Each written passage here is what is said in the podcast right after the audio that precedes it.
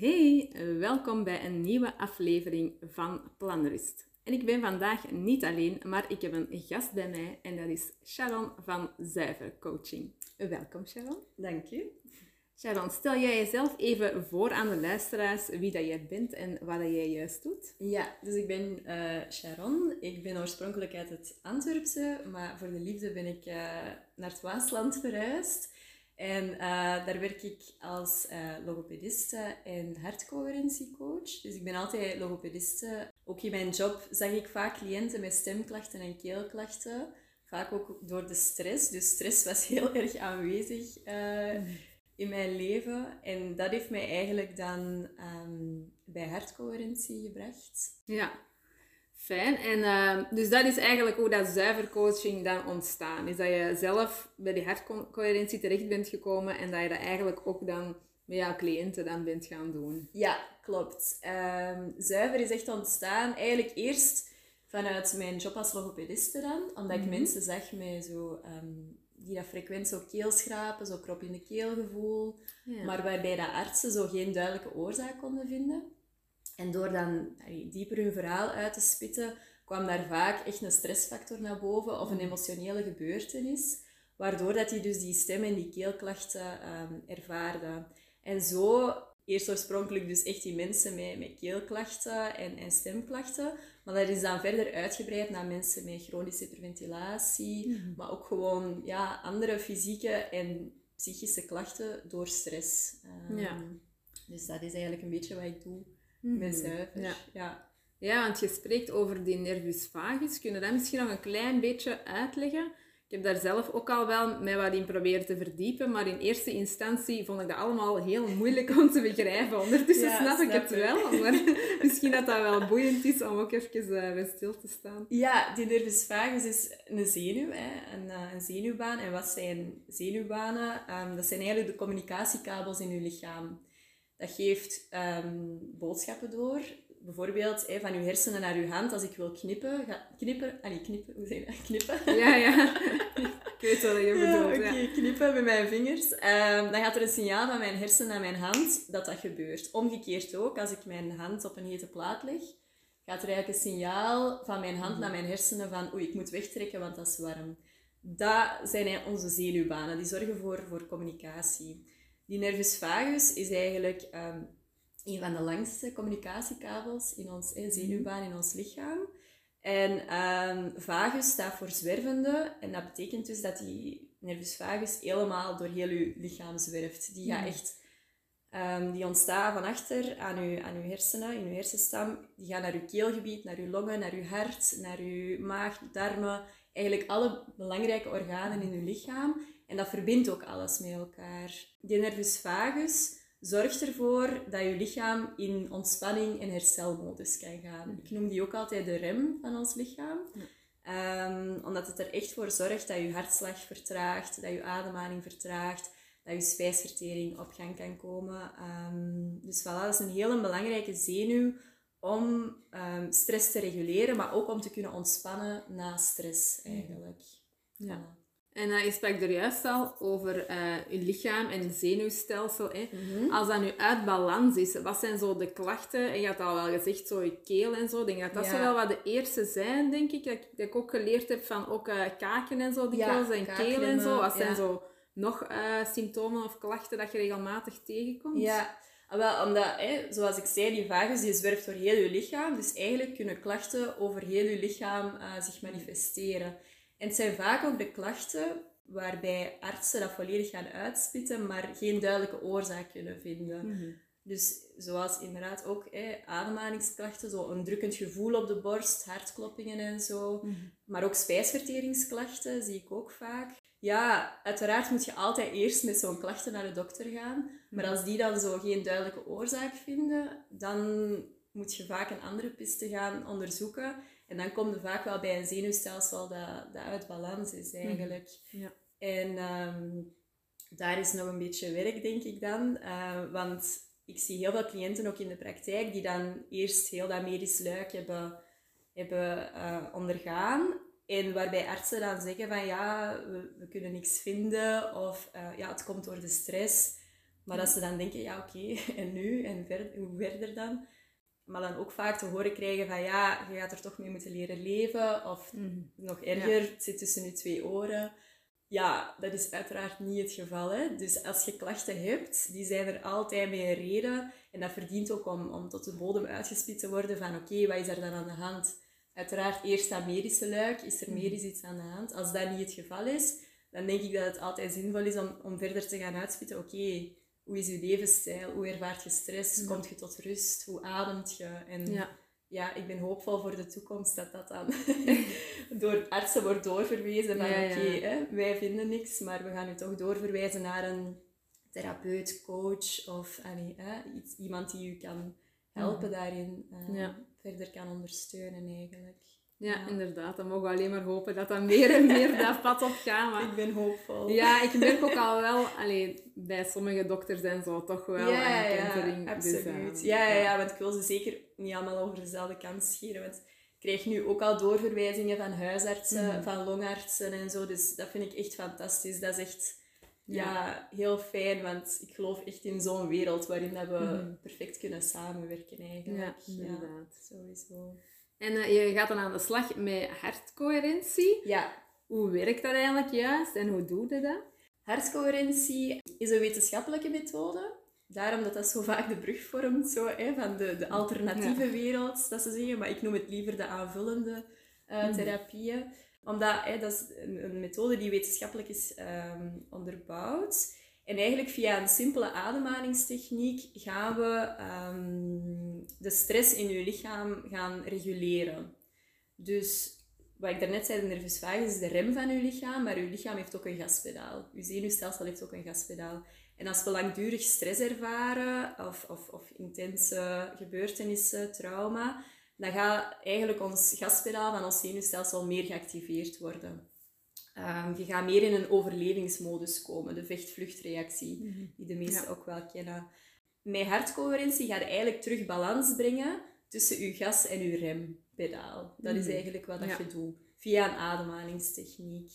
Ehm, op dat moment komt je hart in een bepaalde staat, waardoor dat er eh, signalen naar je brein worden gestuurd van oké, we zijn veilig, je kunt Mhm. ontspannen. Ja.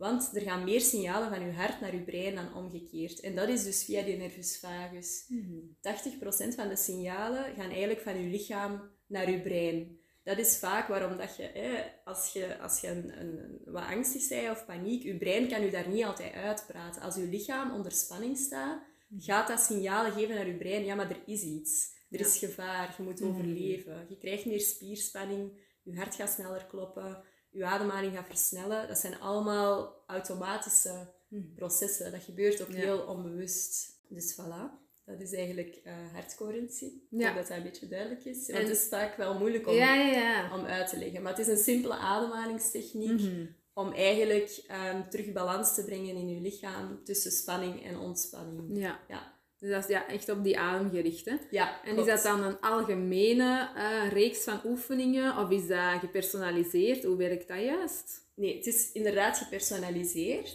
Ah, Ehm, meestal, allee, het is eigenlijk zo, onze, ons lichaam heeft in rust eigenlijk eh, voldoende aan een ademhalingsfrequentie van ongeveer zes ademhalingen per minuut. Dat is een Mhm. beetje zo Ja. wat een, een richtlijn. Ehm, maar via een meting kunnen we gaan kijken wat eigenlijk uw optimale ademfrequentie is in rust. Dat Hmm. schommelt rond Ah, die ja. 6. maar via de meting kunnen we dat echt gaan staven van oké, nu is uw zenuwstelsel eh, volledig in balans. Als je dit ritme aanhoudt. Ah, Maar dat is echt ehm, met cijfertjes na de komma. Dus het is een ademhalingsoefening Ja. van zoveel seconden in, zoveel seconden uit. Maar echt met komma-getallen en ook vasthouden. Om, en daarin kunnen we gaan spelen en gaan we zien van oké, wat is uw optimale ritme? En via de Mhm. meting kunnen we dat eigenlijk gaan zien. Een belangrijke, het belangrijkste bij een hartcoherentieoefening is wel dat de uitademhaling eh, langer is dan de inademhaling Ja. omdat als we inademen, dat is meer een, een gasactiviteit, hè, het sympathisch zenuwstelsel eh, dat dan geactiveerd wordt. Ons hart gaat sneller. Hè, dat is ook waarom dat je bij stress gaat er meer inademen, gaat er meer zo hè, zuurstof en Ja. energie opnemen. En uitademen is meer een, ehm, een parasympathische activiteit, hè, dus een rempedaalactiviteit van die nervus vagus, waarbij dat je gaat loslaten, ontspannen, je hartslag vertraagt. En dat is eigenlijk het mooie in een uitademhaling, is eigenlijk de balans ook van je, van je zenuwstelsel. Bij hartcoherentie gaan we dus die uitademhaling verlengen, mhm. zodat we meer die rem, die nervus vagus, ja. uh, gaan activeren. Waardoor dat je dus uh, meer balans krijgt door meer het rempedaal te gaan, gaan induwen eigenlijk van je lichaam. Ja. Mhm. Ja, en ik geloof dat uh, bij chronische hyperventilatie, als ik het goed heb, maar je mocht mij verbeteren, mhm. dat dat juist andersom is. Hè? Dat we meer inademen dan dat we, als langer inademen dan dat we uitademen. Hè? Ja, klopt volledig. Ja. ja. Dus chronische hyperventilatie, hè, um, dat is niet de acute aanval die dat de meesten kennen. Mhm, dat is um, hè, zo met dat, met dat zakje dat iemand echt uit in ademsnood is. Nee, chronische hyperventilatie is iets dat we heel onbewust ook kunnen doen. Dat is eigenlijk, betekent dat dat je in rust meer gaat ademen dan dat je verbruikt mhm, op dat moment. Dat je sneller ademt dan nodig is voor je lichaam. Dus inderdaad, je gaat meer energie opnemen, inademen, maar je gaat dat niet verbruiken. Mhm. Dus je blijft daarmee zitten. Hè. Dan krijg je een soort spanning en een soort van ja, ah, opkropping van energie. Een soort onrust ook. Mhm. En dat zorgt ervoor dat je ademhaling een beetje uit balans is en niet in verhouding met wat je op dat moment mhm. aan het doen bent. Ja. Maar ik zeg altijd, hè, ademhaling is een, een automatische functie. Ons lichaam weet wel hoe het moet ademen. En dat past zich aan naar gelang hoe dat we ons voelen. Dus als we stress ervaren, is het heel logisch ja. dat we sneller gaan gaan mhm. ademen, dat we ook meer zuurstof gaan opnemen. Maar doordat we het niet altijd gaan ontladen en niet meer in die ontspanning komen door dat voldoende uit te ademen, gaan we eigenlijk een disbalans krijgen. Mhm. Dus inderdaad, bij chronische hyperventilatie gaat je meer inademen en minder uit, waardoor dat je ja, met, met te veel zuurstof blijft zitten en te weinig CO2 eigenlijk. Ja, Dat is het. Uh... En wat zijn zo de klachten die, dat je dan, die dat daarmee gelinkt worden? Want hoe weet je dat dat om chronische hyperventilatie gaat? Ja, wel, het is een piste dat we kunnen bewandelen als je inderdaad al het medische, als ze geen andere oorzaak vinden. Maar de klachten ontstaan doordat je dus een disbalans hebt tussen zuurstof en CO2. Dus je hebt meer zuurstof dan CO2. Maar CO2 is belangrijk. Ik noem dat altijd de bezorger van zuurstof die zorgt ervoor dat de zuurstof dat je opneemt op de plekken kan komen waar het nodig is. Mhm. Als er een tekort is aan CO2, is er dus een onvoldoende opname van zuurstof van de organen en de spieren. Ja. En dan kan dat klachten met zich meegeven. Natuurlijk, je hebt overal organen en spieren, dus die mhm. klachten kunnen zich ook over heel je lichaam uh, manifesteren. Een beetje hetzelfde als een, een zenuwstelsel uit balans. Hè. Dus dan, je kunt hoofdpijn ervaren, je kunt krop in de keel gevoel ervaren, maar mm. ook, ook, ook psychisch. Hè. Je niet goed in je vel voelen, um, hartkloppingen, hartoverslagen, drukkend gevoel op de borst, uh, maagpijnen, um, spijsverteringsproblemen, tintelende handen, uh, krampen in de voeten. Ja, ik kan nog blijven doorgaan, omdat die lijst echt eindeloos is, omdat alles functioneert op, op zuurstof. En als daar een disbalans zit, dan kun je ook na een bepaalde tijd hè, uh, klachten krijgen. Dat zijn dus ook zo, vaak die chronische klachten, zo die, mm die sluimerende klachten. Stressklachten eigenlijk. Ja, de stressklachten. Ja, mhm. exact. En zijn er uh, dingen die dat de mensen zelf kunnen doen als ze denken van, oh ja, ik denk wel dat ik uh, chronisch hyperventilatie heb. Zijn er dan dingen dat je zegt van, ja, probeer dat eens of dat kan helpen?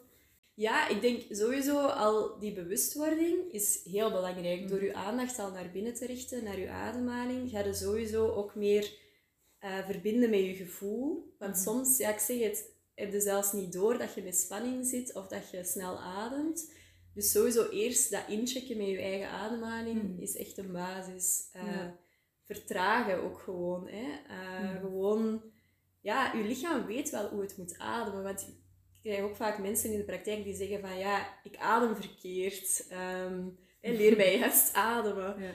Maar ik denk niet dat dat zoiets is dat je zo kunt doen vanuit je hoofd. Dat is iets dat je met je lichaam doet. Mhm. En je lichaam weet hoe het moet ademen. Dus als je meer ontspanning opzoekt, meer rust, meer dingen doet vanuit plezier, dan gaat je ademhaling sowieso ook wel mhm. volgen. Ja.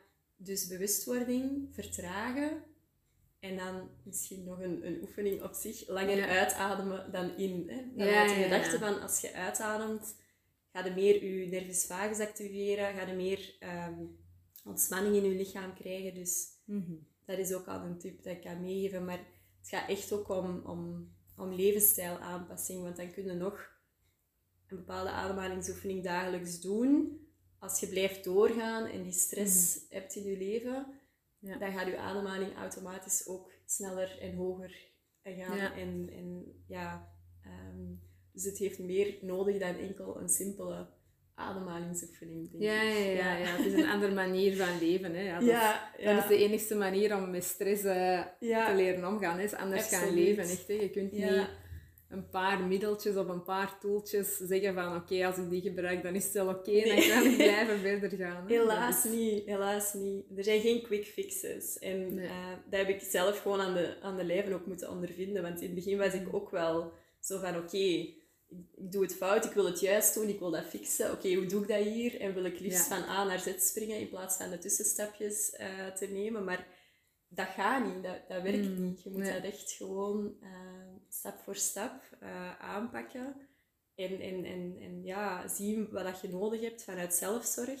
Ja, ik denk dat dat Mhm. vooral het belangrijkste Ja. is. Een belangrijke les dat ik heb geleerd. Geen quick fixes. Nee, nee, nee, sowieso. Dat kan ik bevestigen. Ook Ja. om de lijve ondervonden te hebben. Ja, ja. Zo werkt het niet. Hè. Zo gaat het, blijft in een visueuze cirkel. Hè. Ja, Ja, ja. Eh, je sprak ook, eh, heb ik al regelmatig gezien, zo op sociale media en zo, over Mhm. glimmers. Ah, Wat is dat eigenlijk? Geef daar eens een beetje uitleg over. Ja, ik begin er al direct van te lachen, omdat ik dat fantastisch vind, glimmers. Ehm, glimmers zijn tegenovergestelde van, van triggers. Als, Hmm. eh, triggers zijn eigenlijk signalen van onveiligheid. Alles wat ons triggert, in een reactie van, van stress laat schieten, dat geeft ons een onveilig gevoel. Ik zei er straks al, hè, er gaan meer signalen van je lichaam eh, naar je brein dan omgekeerd. En dus als we getriggerd worden, gaat ons lichaam in een soort van overlevingsreactie, Mhm. krijgen we spanning. Dat stuurt signalen van onveiligheid en je brein past aan. Glimmers zijn het tegenovergestelde van triggers en dat zijn eigenlijk signalen van veiligheid. Dus dat, zijn, eh, dat kunnen echt kleine dingetjes zijn, micromomentjes, eh, die dat je een gevoel van ontspanning, van veiligheid, van verbondenheid geven. En het is die reactie in je lichaam dat signalen stuurt naar je brein van ah, ik ben veilig, ik ben ontspannen. Ja. En daarmee gaat je verjongingshormoon geproduceerd worden, je gelukshormonen worden geproduceerd. En van daaruit krijg je eigenlijk hè, nog meer dat, dat fijn gevoel. Eh, glimmers kunnen zintuigelijke ervaringen zijn. Dat kan de geur zijn van, van bij de bakker. Dat kan eh, het geluid zijn van vogeltjes die fluiten. Of bijvoorbeeld de golven van de zee. Eh, alles Ja. wat dat je gewoon zo een, een, ja, een klein geluksmomentje zo Ja. oplevert. De zon op je gezicht, een theetje, een kat die op je schoot komt liggen. Ja, eh, een kat die even hallo komt zeggen, dat kan een perfecte glimmer zijn. Bij mij is dat ook zeker een plant dat een nieuw blaadje krijgt. Dat is even zo, ah, zalig. Ah, ja, ja. En- juist vragen, wat zijn dan zo jouw glimmers, hè? Ja, voilà. Verse lakens vind ik ook echt een topper. Ah, ja. Het- De geur van een babyhoofdje vind ik ook fantastisch. Ja, de zon is ook een hele belangrijke voor mij. En, en zo zeker als dat zo weer spiegelt op water. Ja. ja. Ehm, dat kan ook zijn als ik aan het wandelen ben en iemand glimlacht gewoon oprecht. Mhm. Zo'n onbekende of zo. Dat kan voor mij ook een glimmer zijn. Ja, het zijn ook onverwachte dingen soms. Hè? Maar het is door eh, dat we in stress zijn, dat we meer oog hebben voor signalen van onveiligheid, voor die triggers. En ook, ja, we zijn ook voorgeprogrammeerd vanuit overleving. Hè? Dat helpt ons overleven als we gevoeliger zijn voor signalen van onveiligheid. Ja. Dus we zijn daar meer op gefocust. We zullen eerder zien wat dat er fout is, of wat dat er mis is, of wat dat er...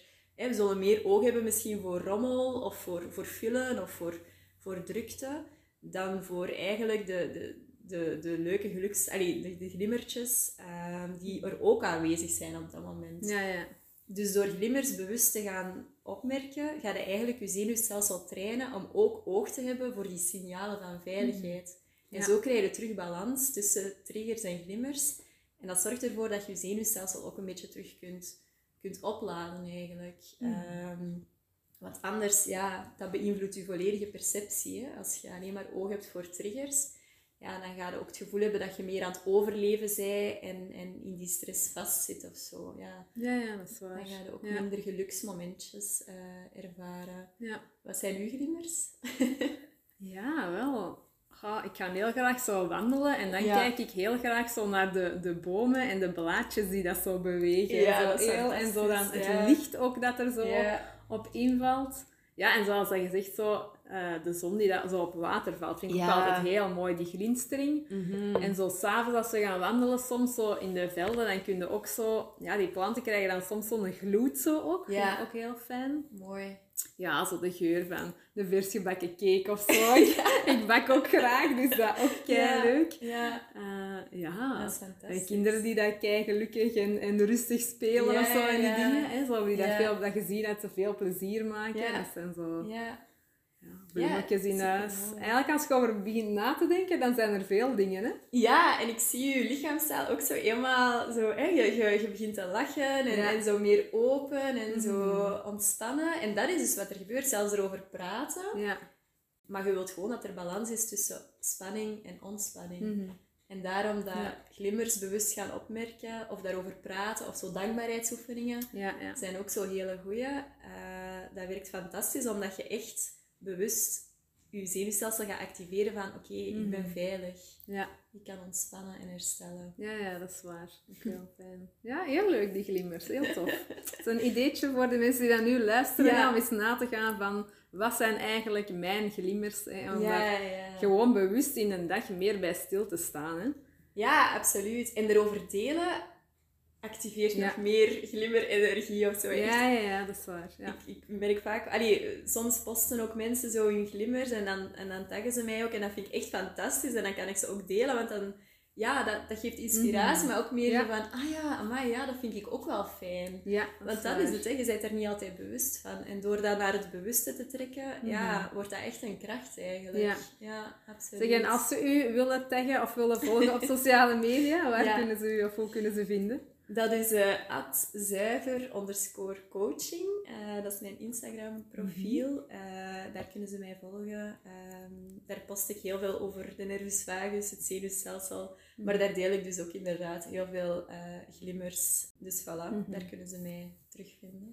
En voor de rest, ook voor uh, jouw aanbod, je hebt uh, de hartcoherentie en ook nog uh, de logopedie. Mhm. Hoe kunnen ze daar bij jou terecht? Kunnen ze op jouw website kijken en een afspraak maken? Of hoe werkt ja. dat juist? Ja, mijn website is www.zuivercoaching.com. Daar kun je alles terugvinden over mijn aanbod ook. ik werk vooral één op één in, in de praktijk of online.